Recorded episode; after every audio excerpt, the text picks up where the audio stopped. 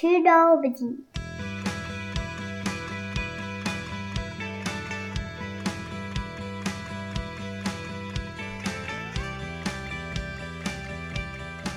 Welcome back to Two Nobodies, everyone. Rupesh is here again.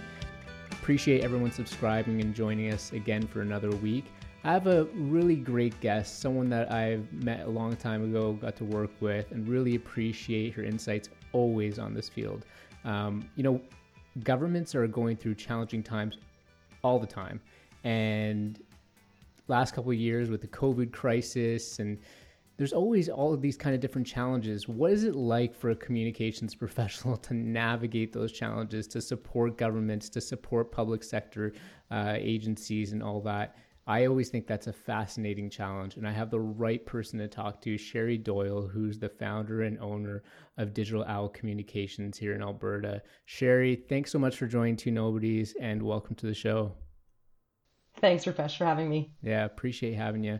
Um, what a interesting challenge the last couple of years with with COVID, especially. Like I was at a I was at a community event um, not too long ago, and and it feels like everyone is just like COVID has kind of just changed people. Like it's like everyone's like it's bec- everything's come so much more polarized, and I've always been wondering about like what's the challenge for governments when they're having to communicate in this really polarized environment. But like you were you were in the thick of it, right? Supporting these governments during COVID. What was that sort of like?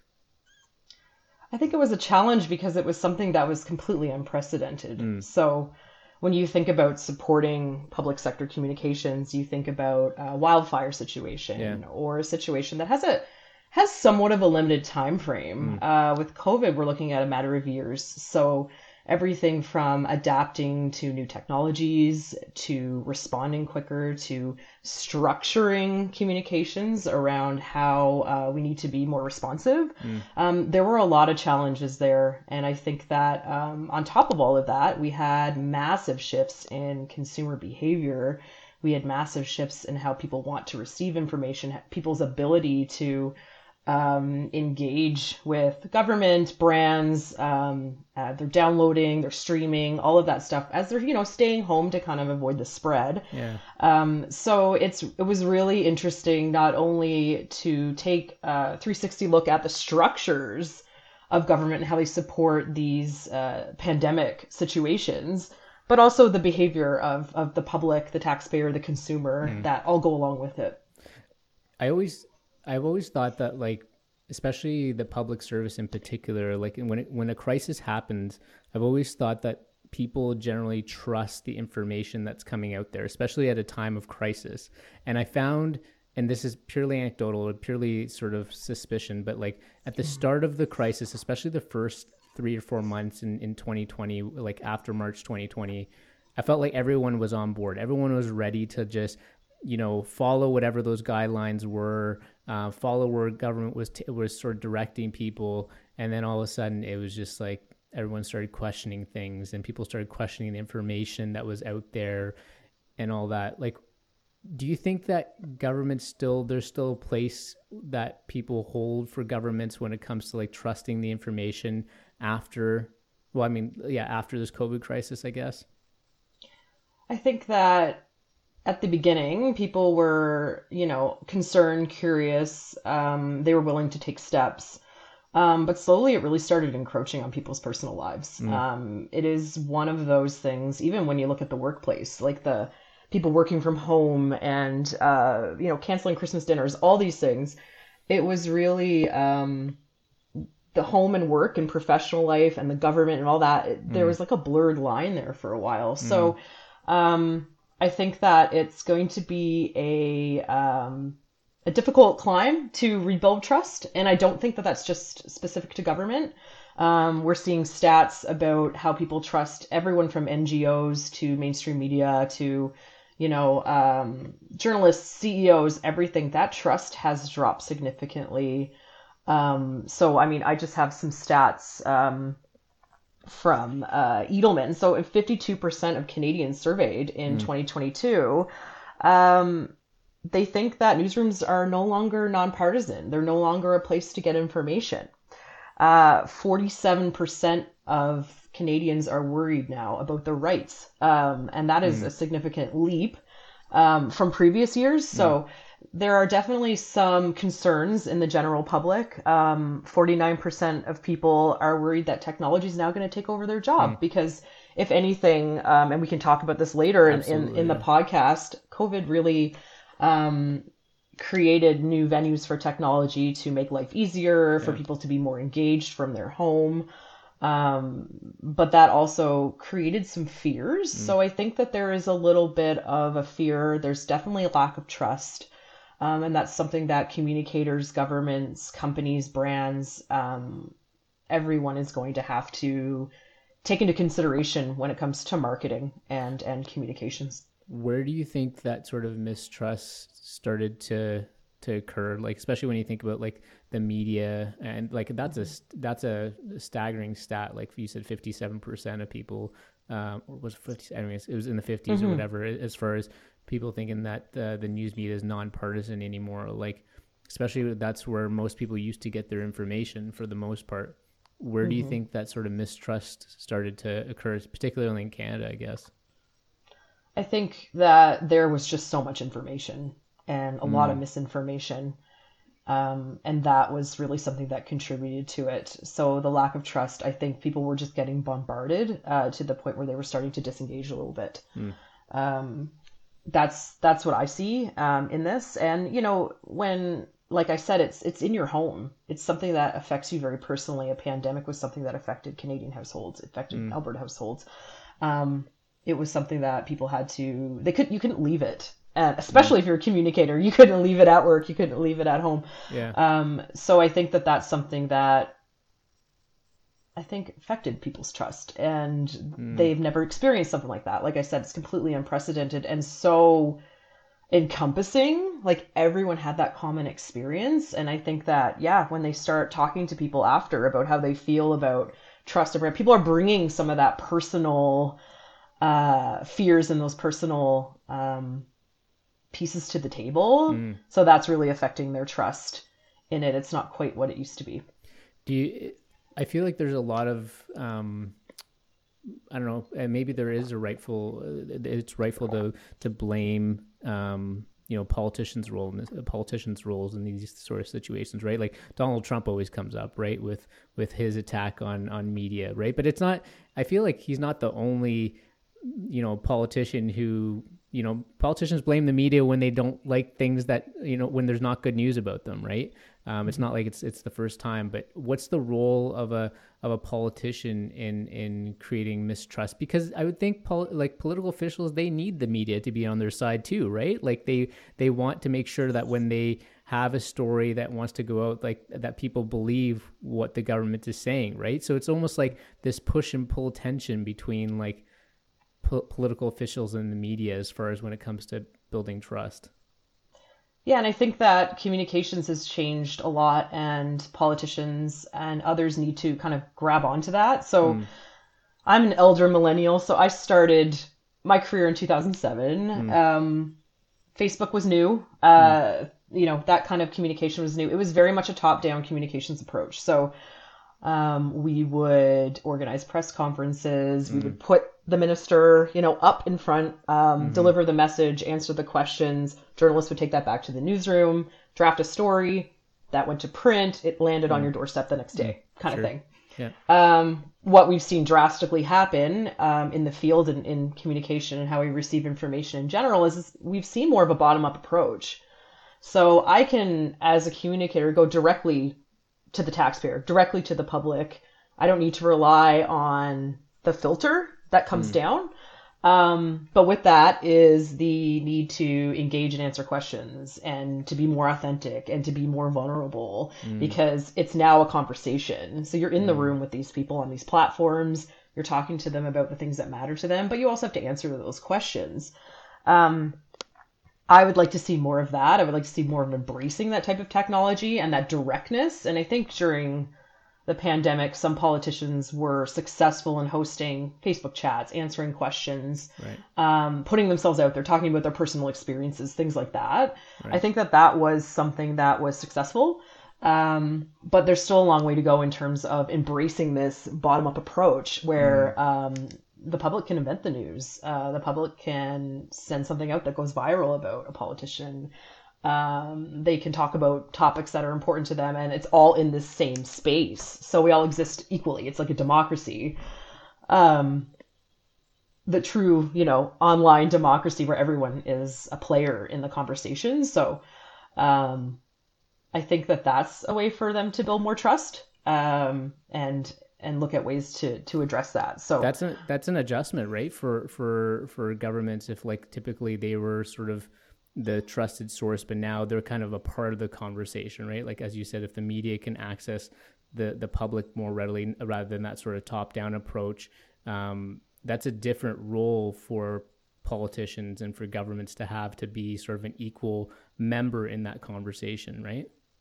Yeah, and there are also risks with that. There mm. are vulnerabilities. There is a sort of fear around, you know, it's not a megaphone anymore. It's a mm. conversation. So I'm not holding the megaphone. I'm engaging and everyone has a megaphone.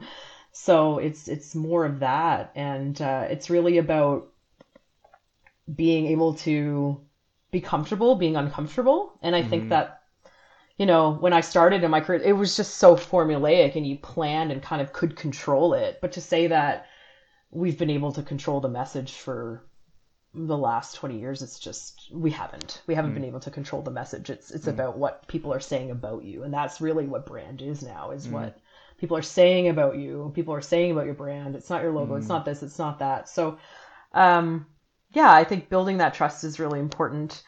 Um, especially now that we see in the statistics that government was the most volatile in terms of trust. Mm. Um, so even I was surprised to see NGOs losing trust. Yeah. Um, but yeah, it was everyone across the board is a loser. it, you know, um, but I did see government being the most volatile, and the higher you go, the less people trust you, right? Yeah. So your yeah. city councilors would probably be more trusted than the prime minister in terms of um, the information that's going out. Mm. Another thing I want to mention too mm. is that the rush to get the information out now. So we have um, mainstream journalists, we have you know CTV, CBC, everyone's online. They're yeah. posting their stories. Twitter especially is sort of now there's a competition to see who can get the information out quicker and it's fast and it's it's very quick. Um, so there's a lot less fact checking. Um, I mean, there's no ability at some points just to say things that are happening yeah. um, to fact check those things. So it does create that risk of everyone spreading uh, misinformation. So that is another thing that to consider when we look at all of these tools in the digital landscape. Um, there's a couple things I want to talk about. What, maybe just to build off of that. So, am I hearing um, newsrooms and media organizations? There's less now capacity, or is it less capacity for folks to really dive deep into things or is it just not a willingness or a desire to deep dive deep into things? Like you see so much more opinion based news right? News right? As mm-hmm. opposed to actual like analytical news and and that sort of thing. Is that is that a conscious effort or is that just an erosion of actual professional capacity I think there's a difference between just straight up reporting and journalism. Mm. And um, we need journalism. We need mm. investigative reporting. We need um, deep dives. We need people yeah. that are going to take time to get to the root of problems and report those problems. Mm. And yeah, I mean, I've I've worked in not just digital but media relations and when i started it was that was it like you called and pitched and you were fielding media calls all day newsrooms mm. are stretched really thin uh, small rural publications have shuttered. Um, mm. So there is still a role for a lot of that communication. Um, but it is, yeah, it's definitely been stretched thin. And I, I have noticed that some media companies are using advertising, selling advertising as a huge piece to make up for mm. some of that funding. Um, but less people, again, are even reading um, like e e publications has gone down. Mm. So, you know, even trying to move uh, newspapers to new types of formats that are more friendly. Um, tablets use, laptop use has dropped. Smartphone use has skyrocketed. Like mm. everything is changing again. Yeah, yeah. So it's a constant fight, constant adjustment to uh, engage and find the right business sort Yeah. of business model. Yeah. And I think it's been a struggle for journalists. It's sad because we've had in Canada we've had fantastic reporting, um, really great in-depth reporters. Uh, so I'm hoping that there will be more of that continuation. And I do think that podcasting is um, an opportunity to still do those deep dives and still do those investigations. Uh, so I'm hoping that the audio part will will Mm. invigorate that again and, and it'll just be a different format to discuss the topics of the day. Yeah, for sure.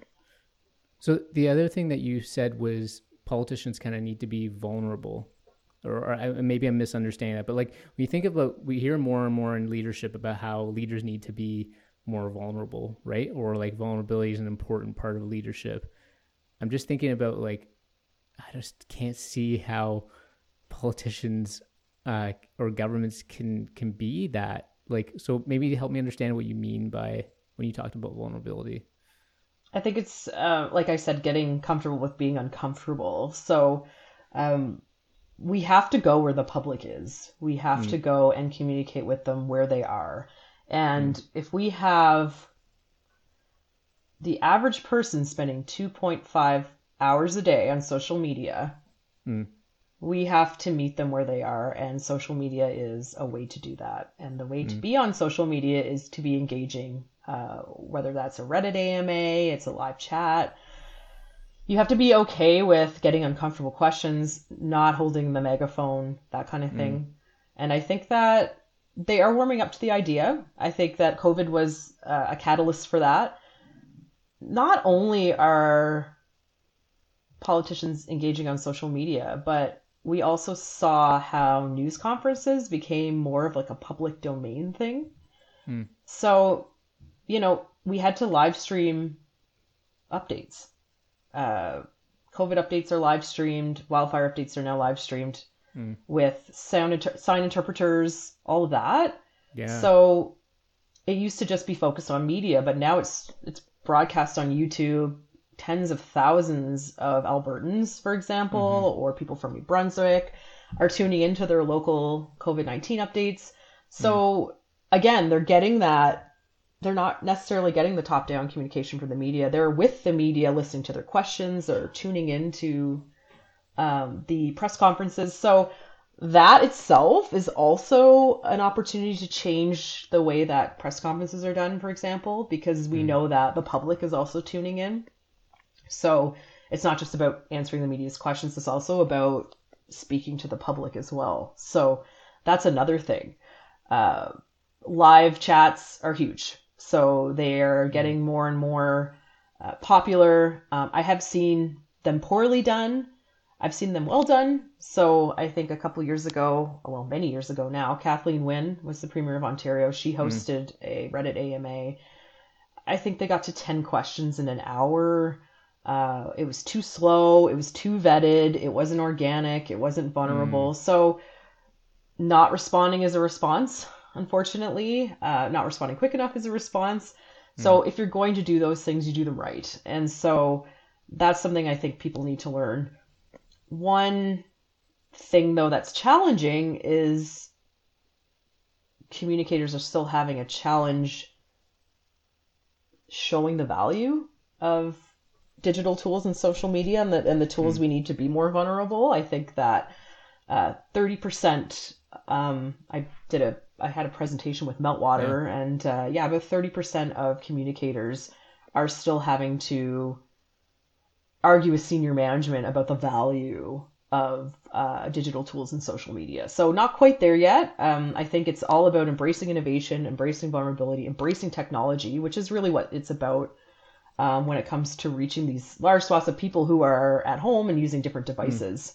So it's it's it's a bunch of things. Why why are they still resisting these kind of digital tools? I think that there is a lack of understanding of a lot of it, hmm. and it's knowing how it's worked for so long that people hmm. are just stuck on that. I think there needs to be more diverse voices in this space, uh, diverse hires in public sector environments. So, I'm not picking on any government in particular, but um, hiring marketers, hiring people who are bringing technology skills, making sure that ideas are king. Uh, governments aren't always structured that way, so um, it can be siloed. So I, I, am happy to see chief digital officers popping up in provincial governments mm. across Canada. So looking at ways to uh, make products more accessible, looking at ways to engage more with the public. So I think that it's it's happening but it will take time and it's not a choice. Yeah. How do you how do you engage in that sort of rapid format like live chat but still be come off as authentic, right? Yeah, I think it's preparation, um, understanding what the issues mm. are. You should know what the public's talking about, right? Mm. Um, and that's an important piece as well. Uh, technology definitely helps with that. Uh, we've been able to use machine learning for years to uh, scan public conversations, find out what the key mm. the key issues are, what people want to talk about. You know, um, again, that's de-siloing the government, uh, de-siloing. Uh, social media managers talk to correspondence managers, talk to frontline workers who are on the call center. Mm. Uh, call center phones. Everyone's talking. Everyone has a, an idea of what the issues are of the day. That's reported up. Um, mm. And there's things bubbling, right? So these these mm. these structures are a little bit of that canary in a coal mine that will tell you what's happening. And I think that opening up the lines of communication broader instead of sort of siloing them is is definitely a way that governments can look at feeding and, and feeding up um, what the issues are of the day. I think if politicians can speak to what people care about, then that's half the battle. And to know what people are cared, caring about, you need to embrace technology. Yeah, yeah. Uh, you're talking about how, especially during COVID, we would you'd see a lot of these chief medical officers of health on like speaking live to the public or mm-hmm. the premiers or all these political officials. Mm-hmm. There was so much access during like the height of COVID, right? Every day there was an update, right? Or um, is that time over? Like, do do governments not want to go back to these kind of? Um, I mean, you did say like the, these kind of live updates are, are, are still still here, but is that something that they don't want to go back to, or or you think that that is kind of the new way of of exchanging information with the media and the public? Yeah, I think there's a lot of things that we could take from the pandemic and apply to future communications. Mm. Um, I don't think anyone's in a, in a position to want to go back to pandemic, you know, um, staying at home and, and, and all of that stuff and not yeah. being able to travel and, and things like that. So again, it was a real, real effect on, on lives. But I do think that there were things that communicators did that would be great to continue to do. So I think now that live streaming a press conference is a pretty standard thing, especially if the premier is involved. Mm. That may or may not have been the case before, but you know, people are subscribing to YouTube channels, getting their notifications, yeah. watching what's going on in the province. They could be more engaged that way. Mm. Um, a lot of things, you know, everything from the education system to e-health, you know, everything was changed as a result of that. So, mm. uh, more events are hosted online. Uh, that increases accessibility, so that is a positive thing, right? People can't make mm. it out to events. Um, they can participate in a different way. They're in a different city it opens up communications to a broader swath of people. And I think that that is an important piece for that. Um, people will just continue to publicly consume information on digital and social media. That yeah. increased during the pandemic. So again, we're looking at how do we communicate more effectively on these platforms as they continue to increase and increase and increase. Everything yeah. from streaming to podcasting, audio. I think 16% of people globally mm. have um, 16% increase of, of folks that have purchased those in-home devices. Mm. So your Alexa, your Google Home, that kind of stuff uh, during the pandemic. So and are people getting news from these things? Like, or mm-hmm. do you know if people are? Yeah, okay. Yeah, they're getting news from it. They're engaging with it. It does change everything from how we search for things. So, mm. um, I've I've had both Google and Alexa, so yeah. I'd ask it to you know find me information on a topic, and it's it's searching for the best source for that. So that also mm. changes how audio is a big thing. That's uh, mm. that's king, and it does yeah. change how we will um, receive information, how websites are written and things like that, mm-hmm. if they're written for audio and that kind of thing. Um, that's also an important piece as we have an aging population. We have people who want more yeah. accessible information. We have the convenience of it. So these are all things that uh, change as a result of the pandemic. These are all consumer behaviors that have changed um, as a result of the pandemic. So it's important to understand those things as a communicator so that we can adjust and uh, and make sure that we continue to do a lot of those things, including governments and politicians is there still a place for the traditional town hall? I mean, if you remember a few years ago, the prime minister went around the country and did all those town halls, and um, I went to the one here in Edmonton. It was, it I thought it was kind of cool, but um, like, is there still a place for those sort of things? Do you think, or yeah, I think there's definitely an appetite for public, especially post pandemic, for the public to get yeah. together, and I think that that is more like community building. Anyone who works on a campaign will tell you it's knocking on doors that gets votes. It's not yeah. Facebook ads yeah. and all that stuff. So yeah. I do believe that when it comes to political campaigning, like you got to get into these towns. You've got to go meet people. Mm-hmm. You've got to knock on doors. Mm-hmm. There's definitely still a place for all of that. I think now what we've seen is um, just more of a hybrid model is acceptable. I think people got sick of Zoom calls, so they didn't necessarily mm-hmm. want to get off work and go do Zoom events every night but to have a little bit of a mix of in person and and mm. not. So uh, whether that's a consultation uh, government's doing, or if it's something in the nonprofit sector, like a festival yeah. or um, like Litfest or, or an event, you know, mm. um, any anything could be, you know, half half online, half in person. But I think there's still, like I said, I, I appreciate digital tools. I work in this space, but we need journalism. We need in person mm. events, we still need to do that for human connection, and it's still effective. Yeah, yeah. Um, so you think about the traditional way of communicating, these town halls. What are the upcoming disruptors that you see in this space? Like, what is what are what's not on people's radar, but that's going to disrupt the way governments and public sector agencies communicate with the public? Like, what does that look like? Well, I think artificial intelligence is something that is starting and has been um, mm. working its way into communications tools. So I think mm. we need to release the idea that uh, a public sector communicator or someone is an expert and just see them as someone who is constantly evolving and learning about these new tools and maybe more of an expert on what's new. So hmm. um, I know that the old PR um, sort of stereotype is the person who just knows what to say, you know what to say mm. in hmm. front of the camera. Um, it's a little bit different now. It's more about understanding what's next, understanding what the trends are, understanding what people are talking about, um, and being able to craft content. Um, Chat GPT, I mean, that's just taking uh, the web by storm right now, and mm. it hmm. a great way for content creators to um, write content, write engaging content. I know that if you are a small business owner and you don't have any resources, you're able to use enter your engaging content and it'll flip you back, you know, three or four tweets that are similar to the stuff that was high performing yeah. so you can continue to push that stuff out. Um, the only issue with chat gpt and i think that governments and people will have to be mindful of it is it does it does pull the information from the internet there are plagiarism mm. issues there are.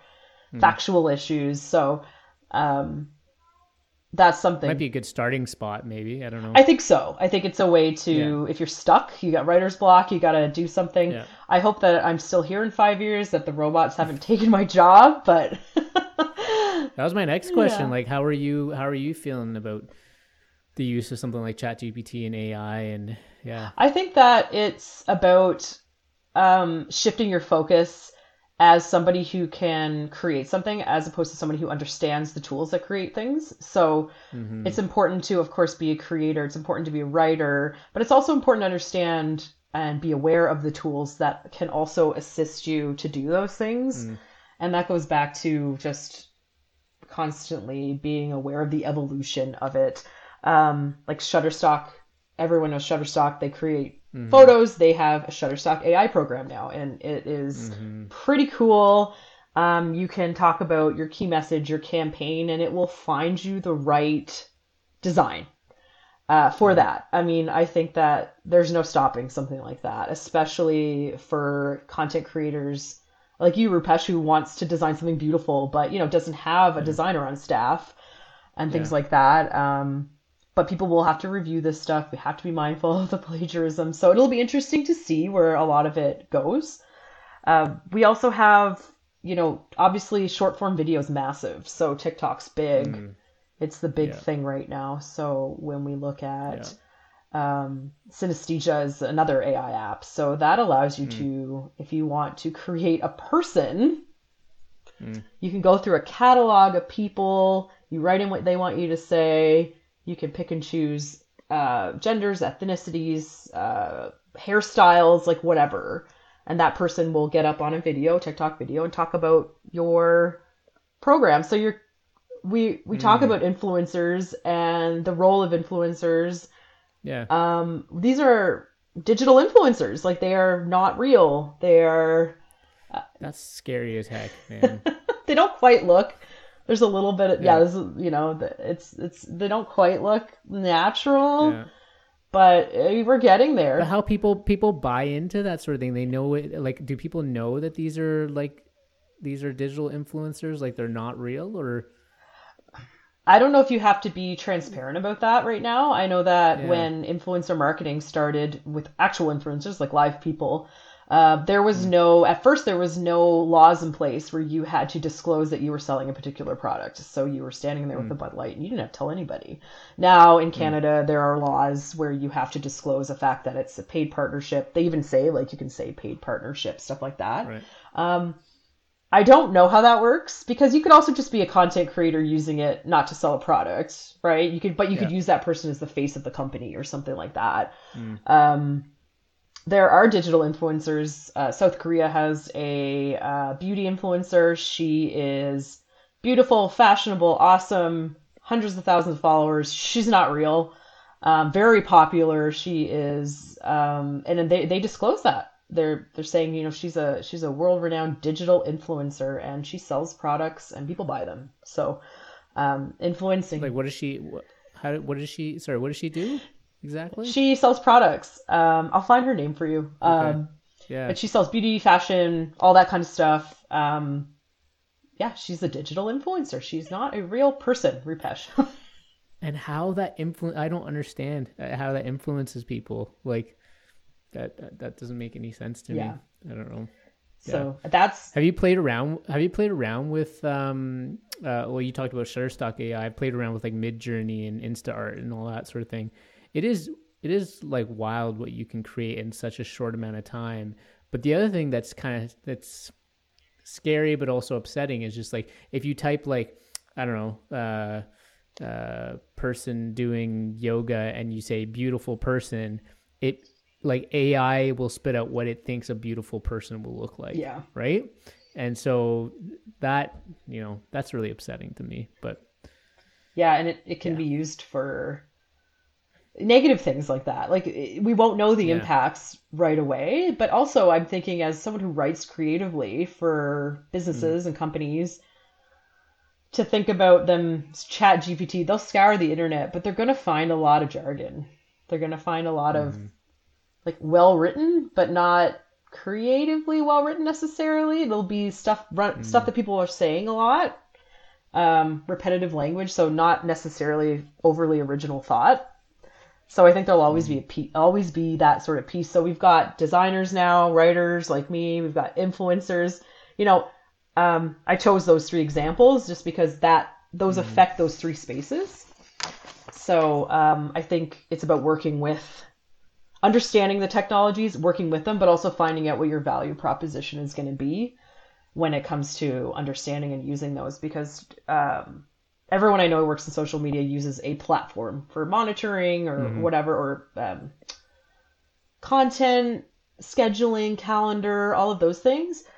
They are now integrating the chat GPT into a lot of those platforms so that as you're drafting and planning out for the week your content, you can use that as a way to help. So um, it's something to both celebrate and fear, I think, in a, a little bit. Um, I don't know if Yeah. the robot overlords are completely taking over, but um, there are ways you can use it to help and to use it to your advantage.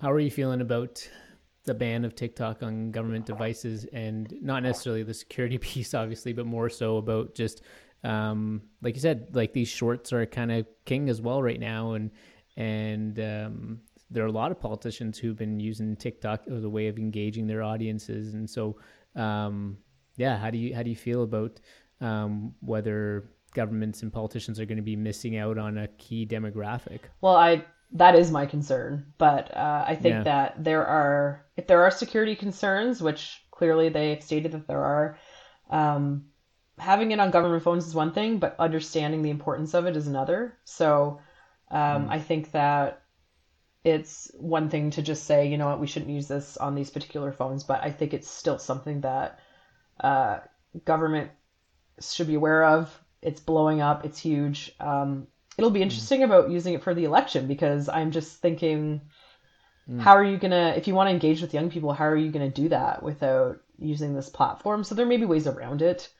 Um, but again, it's it's my my thing, and a big part of my job is talking to a lot of senior leaders about social media and stuff. And it's not about understanding how every single platform works, but it is about understanding the importance and the growth of the platforms. Mm um, so there might be some FOMO there uh, when it comes mm. to election time and engaging with the youth. Mm. Um, but I'm wondering if parties can use it because um, technically mm. that's not government. So yeah. Just thinking about parties like the NDP who might want to reach younger voters or sure. people like that. So we'll see what happens. But yeah, I it's it's a it's a ban. It's gone. Like it's it's cross country thing right now.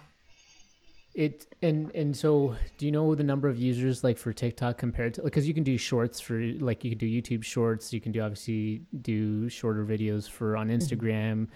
Like is is just TikTok like their base is just so much larger? Like can't you just engage on a different platform and still get the same kind of reach or, or not really? Um well it's it's definitely the fastest growing right now. Um but yeah. I as you probably see a lot of them cross post so yeah, I use yeah, Instagram a lot. Um, it's mm. my favorite, and I get mm. TikTok posts on it constantly and Reels. So a lot of the platforms have started moving to a similar model. So Reels, everything like that, to kind of mimic that short form video stuff that TikTok's has been doing, um, and that has allowed uh, creators to cross over. So if you don't want TikTok, you probably will still be looking at like I don't know, you could scroll through and see like 50 TikToks because they're just cross cross posting.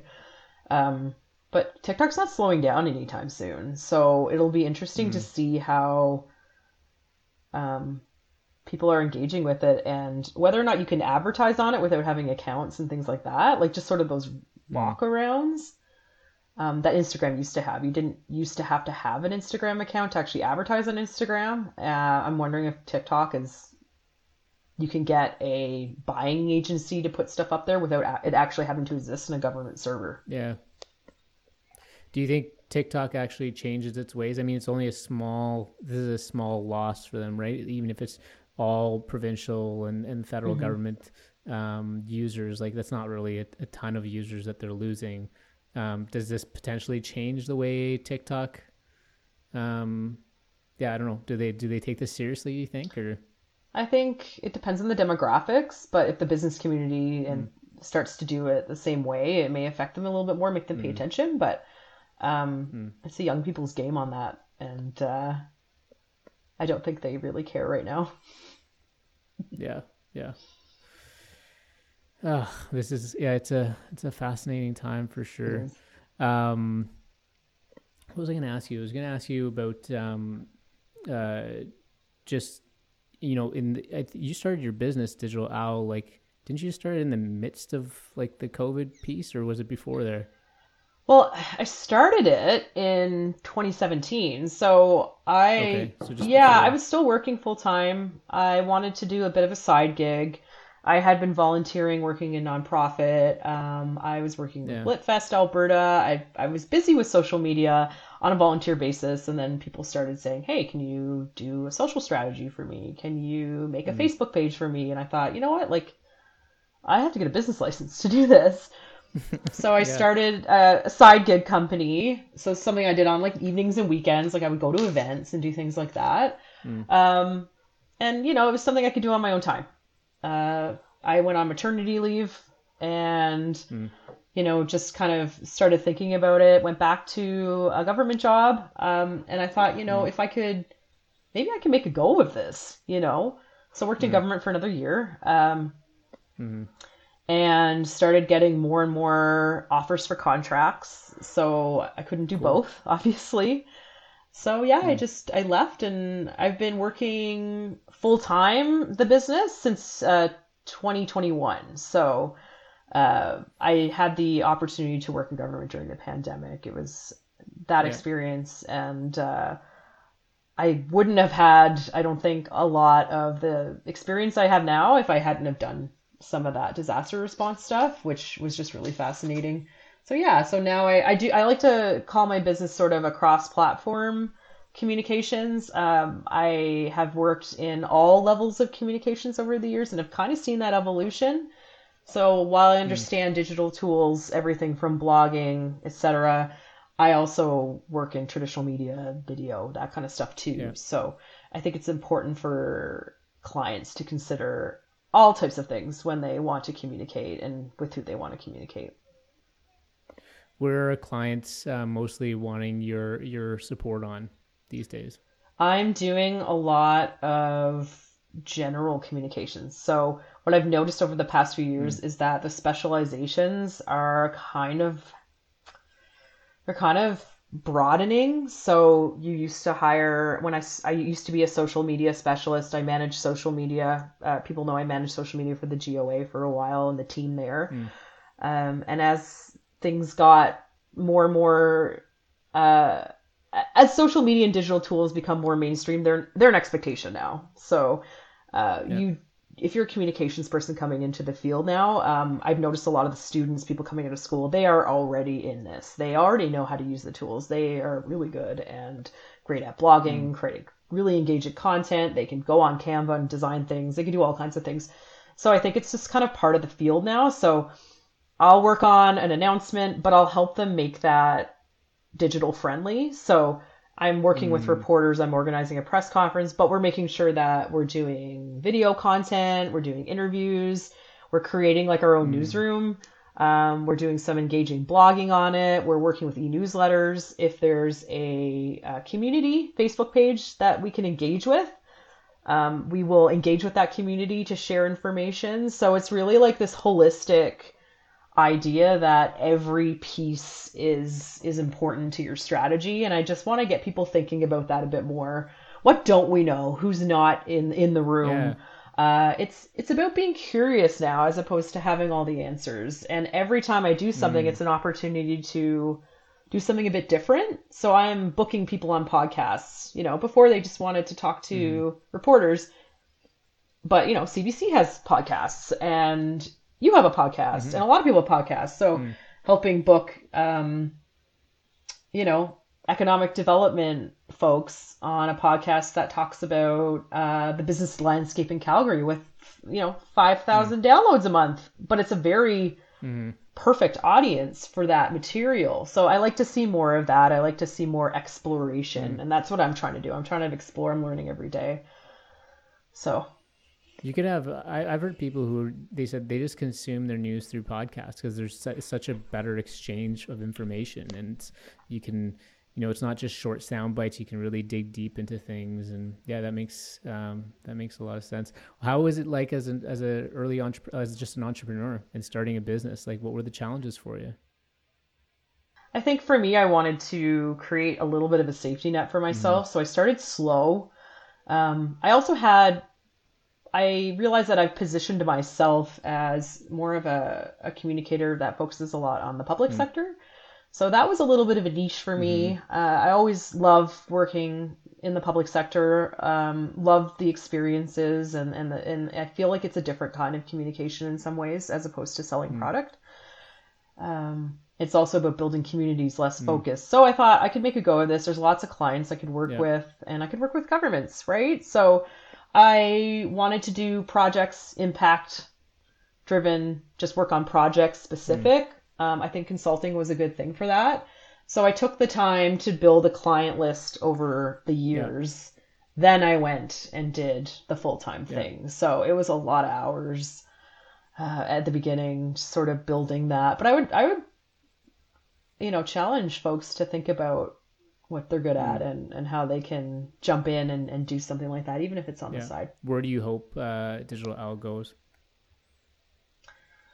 I am kind of wondering about that in terms of yeah, growth. Yeah. Um, I've had a couple a couple years now on the job full time, so I'm always learning how to balance um, work, money, impact, family, mm. all of those things.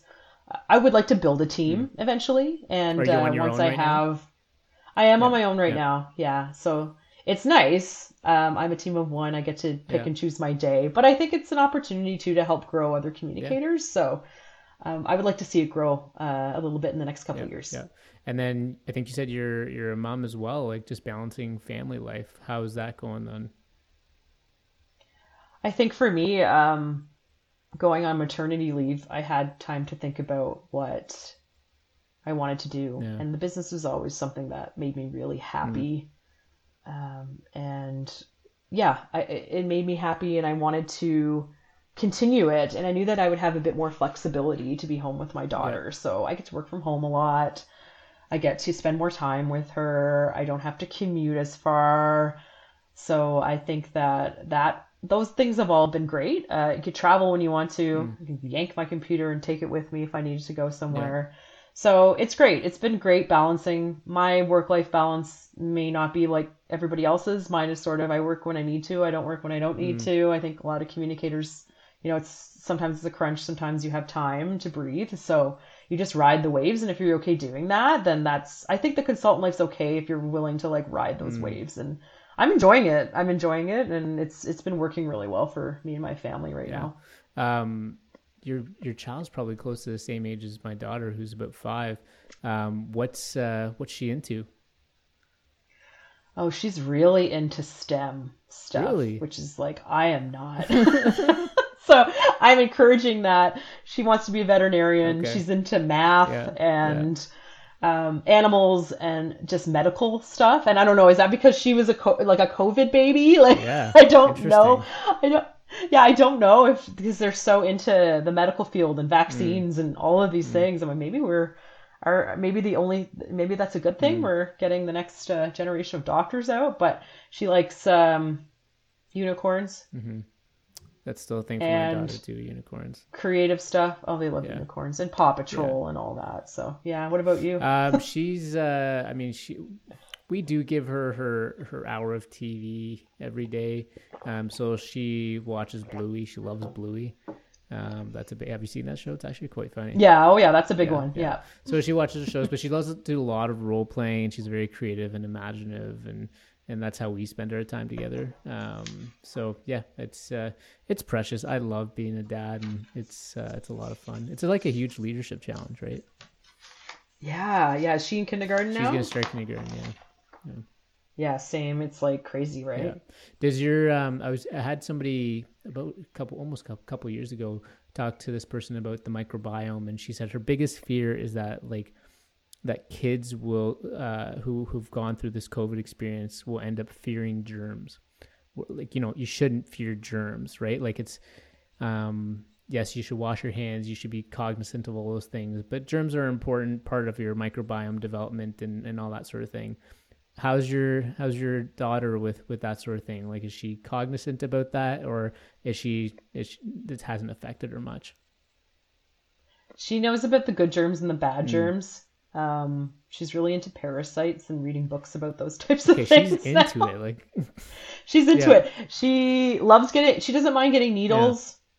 I wow. think because she's seen us get so many. How many needles have we all gotten in the last mm. couple years? And yeah, she's she is brave around that type wow. of stuff. But yeah, she's she has um an interest in it. She likes to watch little shows about it and and that. But yeah, I think they're learning about that in daycare and stuff too. Yeah. It's like, you know, wash your hands, but you know, good germs and bad germs and well we see how sick they all got when they all, all went back and feels like there's a cold in the house every all two the weeks, but all the time. Yeah. Yeah. yeah. Um, what are some disasters that you've seen? Like you talked about Kathleen Wynne and, and that, like, I don't know if that would you say that was a disaster, but like, what are some, I mean, if you want to name names, fair, but if you don't, that's fine too. But like, what are some disasters that you've seen from a, maybe the use of digital communications that just like, you'd always advise not to go down that direction? Oh my. Well, I've seen everything from upside down videos to, to, you know, poor live streams. Live streams are always the one where you have to be really careful. Mm. You have to be really prepared. You have to have a good team. Um, I'm I could name other names, but a lot of it is usually in a live environment. Mm. Uh, you have to be prepared and open to receiving any type of information. Mm. You can't not take questions. You can't not. Mm. It's just like it would be with a regular town hall. So um, I have seen those go south. Mm. I think. I think because people underestimate um, how they work and how to make them work. Um, so there are successful ways to set them up and non-successful ways to set them up. Those are the ones that I think are are the rough ones and the hard ones. And the AMAs, AMA can, and it's there forever, mm. right? The AMAs. So you need to really prepare yourself for those. I've seen successful AMAs. Barack Obama was actually really mm. good at them. Did great AMAs. Mm. They were responsive, they were quick. Um, might be easier because you don't have to talk about really drilled down mm. specific stuff. Um, so there's good and bad. Uh, I've seen a lot of poor responses from companies. Um, companies need to not get so defensive when it comes to customer service. Mm. So most people use Twitter. Consumers use Twitter for customer service mm. or to get responses. Um, I've seen them not respond which, like I said, is a response to pretty crazy things mm. and also um, poor taste, tweets that are in poor taste. So it's always important to make sure that you are sharing information that is.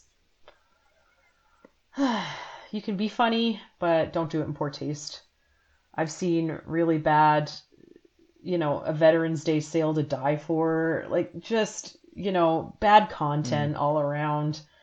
So you got to have a strategy. You got to have people looking over your stuff. You got to figure out what the goal of it is, mm. and you've got to plan, plan, plan. Mm. And also, if you do something wrong, you have to have responses in place for that. Mm. I've seen people just ignoring things, and then they get they blow up, and then they've got to hire a PR firm to go ahead and handle mm. it because they said something on Twitter that might get them fired. Yeah. And when an apology would have done, or when someone says to you, I feel like this about this government and I don't like this and that. You know what? Sometimes people just want to be heard. Mm-hmm.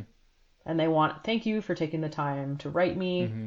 We appreciate your feedback. We're definitely going to pass it along. Um, that part of it, I think we get excited about launching campaigns, but we don't get excited about talking to people about mm-hmm. them or taking their feedback and adjusting it. And, you know, it's a real test bed for how effectively we're communicating and we should be embracing that. Yeah. Not avoiding it not not responding that kind of thing. Do you, th- um, do you think there's a place yeah. you talked about uh, like some, in some cases an apology would do is like do politicians and political officials do they have the ability like do they have the luxury of apologizing these days? I feel like it's not well received or and I, and I wish they would i wish like I wonder if they want to in some cases, but they know that it's just going to go south. Or is there a way of doing it in the proper way? Because I think about like a different era, a different time, but I think about the the stakes of this situation, like when the Cuban Missile Crisis happened. I don't know if you like if you if you ever studied or looked at this period, but um, John Kennedy made a, a real grave mistake at one point. Um, and he he talked about that openly and he said and he apologized and he recognized his role and his poll numbers went through the roof after that right and it's like when you're talking about a grave situation where like armageddon is about to happen and you're and you admit that and you can and people see your authenticity and they see your your genuine apology and they understand that and your polls go through like why wouldn't we why wouldn't people do more of that I think traditionally it's just been easier to fire one of your staff and blame it on them. yeah.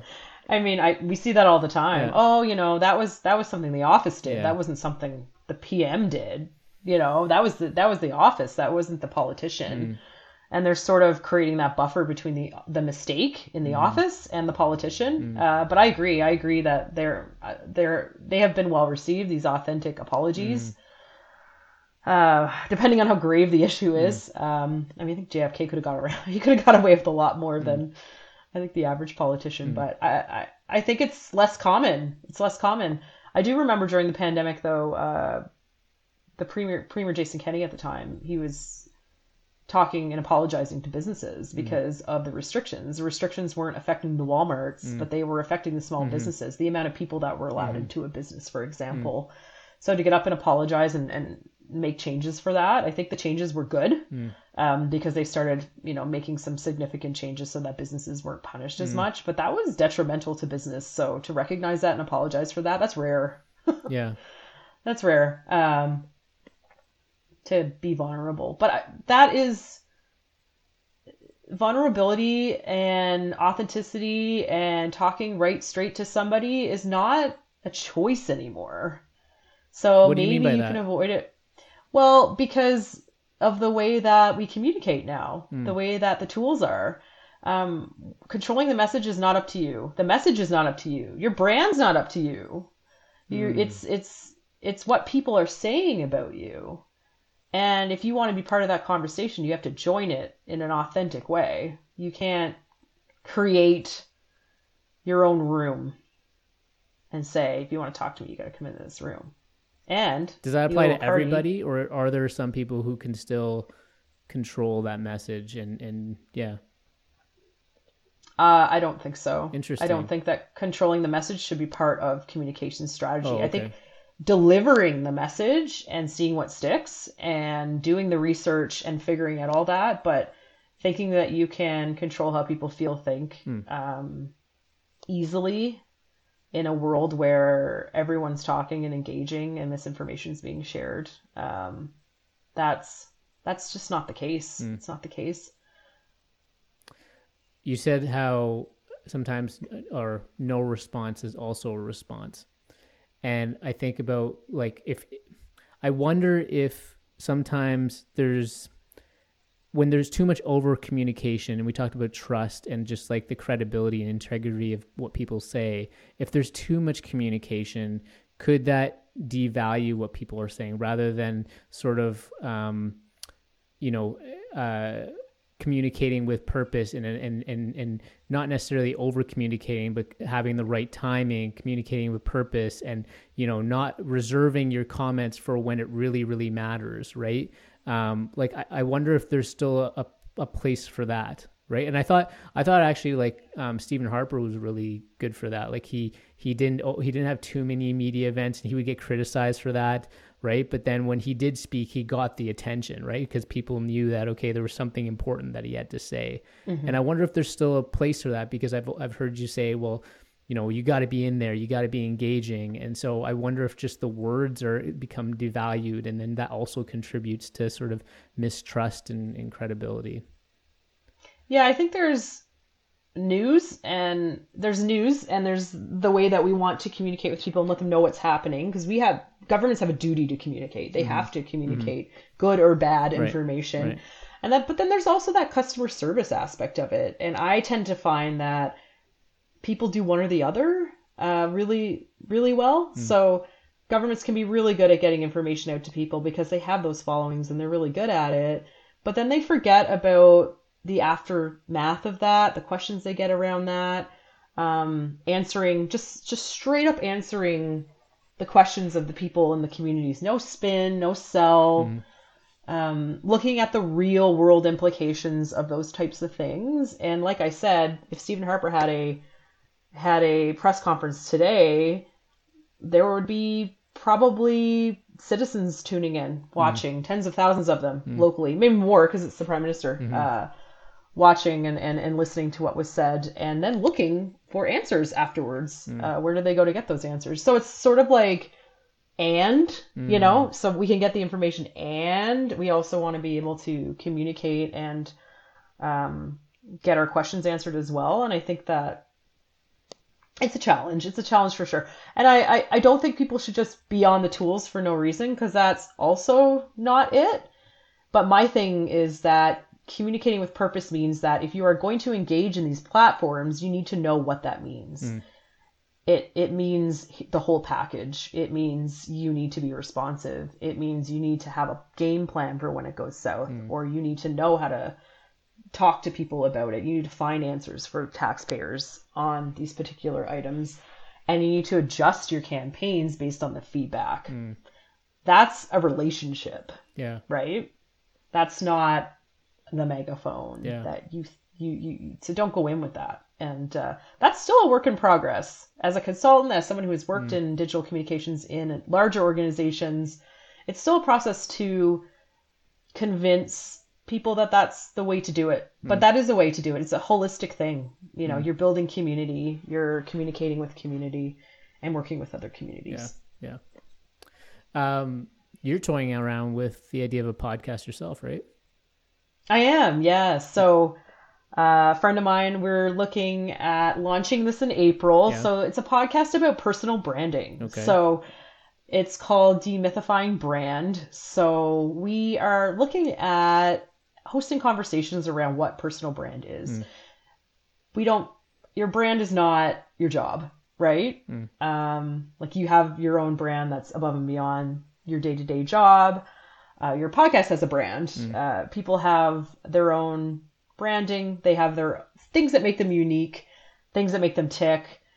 What influences the brand? How do you present brands? So we want to talk to coaches, professional coaches. We want to talk to marketing folks. We want to talk to people that work in tech, um, people across all the all walks of life, um, because you know the way you were raised is a big part of your brand. Yeah. So we want to just break open that conversation about brand and personal branding and also have some sort of work within the podcast on helping people develop their brand statements and stuff like that. So that's launching in April. We had, do have an Instagram page set up, but we haven't gone full tilt yet with everything. Um, but stay tuned for that, and I will be all over my socials with it as well. That's pretty cool. Um, do you see this as uh, an ongoing podcast or more of a um, multi sort of episode and, and move on, or what do you think? Right now, we're planning it as a series. Series yeah. we did plan it as a series with maybe five episodes, but now we've just got so much. There's so much we can dive into that I think what we're we're gonna do is uh, do like multiple seasons or or series. We've got our space ready, uh, our recording space ready. Nice. Ready, yeah. We're gonna work with uh, NorQuest College. Okay. They're they're gonna work with us, and uh, so that's really exciting. Yeah. So that stuff's good. We've designed our pieces, but yeah, we really need to dive into the scripting and you know all that stuff Mm. and the pre-interviews and, and getting the guest booked. But we've got a great roster, so I'm really excited to uh, launch that. That's exciting. spring. That's Yeah, exciting. thanks. Awesome. Um, shall we pivot to the two questions I ask every guest? Of course, yeah. right. Let's do it. Okay, so the five for dinner question: uh, dead or alive? Who are five people you'd want to have a meal with? And curious, I guess, if you'd have them individually or or together. Oh, I think I love to interview people and ask Mm. questions, so I feel like it might be on an individual basis. Uh, so Warren Buffett's on my list. Warren Buffett. Why is that? Yeah. Um, I really appreciate his take on business and his take on time management, being an effective leader. Um, yeah. He still lives in his his Omaha, Nebraska house. Like he just Yeah. doesn't want to. It's not doesn't live a lavish lifestyle. Like seems like a simple yeah guy. So, Yeah. I, I- read an article about, you know, I don't go to those networking events. He's like, hate them. I, even when he was younger, he's like, I don't pass out business cards. I don't, you know, I, no one talks to each other. Like relationships are a mm. big thing. And I'm, I'm big into relationships. And I've, I've read some of his stuff and Yeah.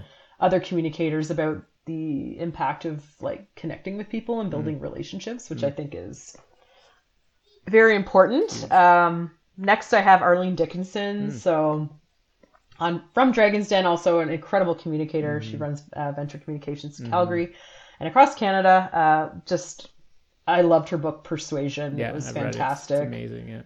really great book uh, really enjoyed the that's that's something about this mutual uh, benefit of communicating i Yeah. bring that to the table with all my clients how can i make your problems mine and Mm-hmm. how can we work together to come to some mutual benefit and just create something really great and i think that flies in the face of the other dragons at the table and yeah, yeah. so really enjoy that And Uh, she she highlights the benefits of relationships big time in that book. So She really does. Yeah. She is a incredible communicator Mm-hmm. and marketer. I think because she created her own path, and that's what I find so fascinating. And I would just love to learn more about that path. I feel like that one is a, definitely a possibility for you. I feel like I could see you having having dinner with her one day. Have you Oh, met her before? I have I I have not. She spoke at uh, Social West a couple years ago, Okay. so I got to see her talk and Yeah. kind of in person type Yeah. thing. But uh, I just think her story is so fantastic. But I would definitely like to collaborate with Mm. her company. I know they're looking for writers and stuff, so I better I better get on that. Yeah, Thank you for yeah, the tip. uh, Maya Angelou, of course, Yeah. incredible, incredible, wise writer, one of the greatest writers of our time.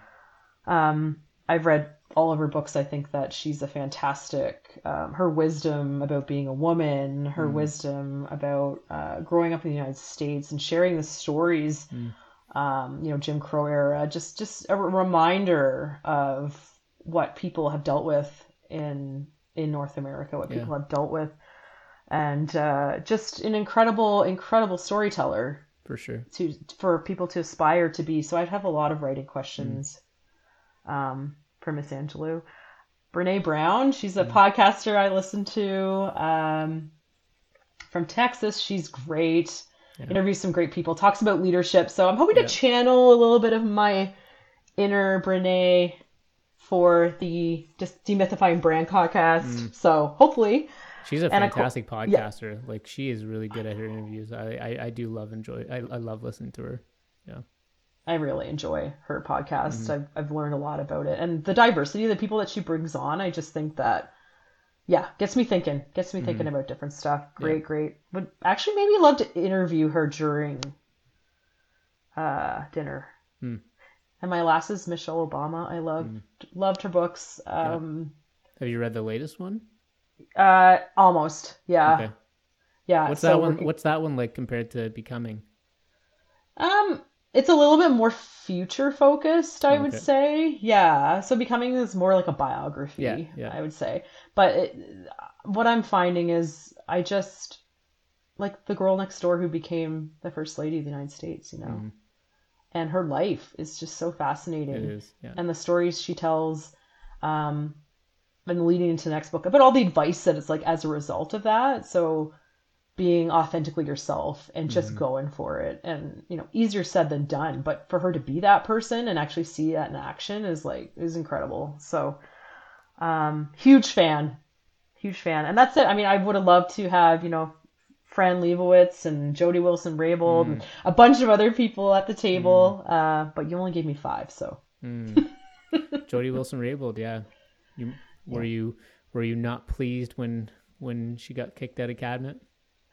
Uh, I was always I, I read her book as well. Very fascinated on her opinions about the role of government and the partisanship of government. Um, I did work on an interview with her for uh, the podcast festival, or sorry, LitFest, uh, a couple years ago, and we got to interview her at her home um, Wow. in in BC. Yeah, it was fantastic, and just uh, talking a lot about authenticity. You know, this is just keep coming up, and mm-hmm. her ability to be able to, and all MPs to be able to do what's best for their constituency as opposed to mm-hmm. what's necessarily best for the party, and for parties to come together and vote on things that have a mutual benefit for citizens as opposed to just shooting something down because it's the other parties and I think that's opened up a big conversation about like what is the future of government and politics mm-hmm. from the political side, right? Yeah, yeah, yeah, yeah.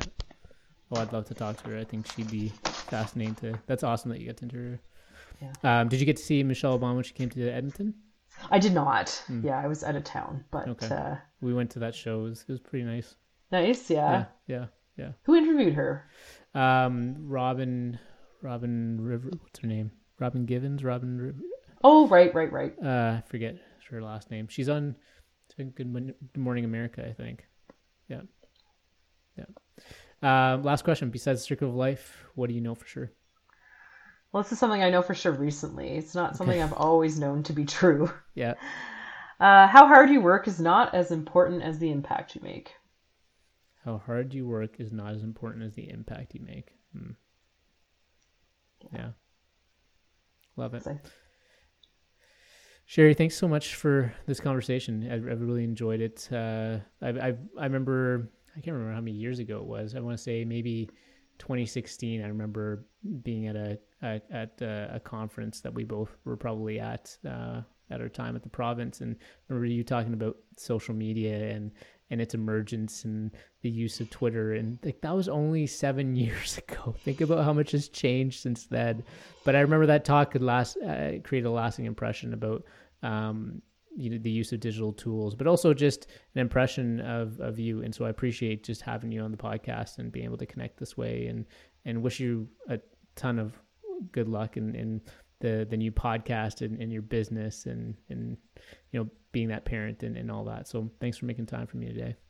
And thank you so much for having me. This was really fun. Uh, it was nice to kind of have that full circle moment and talk about all the different things that have happened in the last uh, 10 or 15 years. So appreciate yeah. you you inviting me.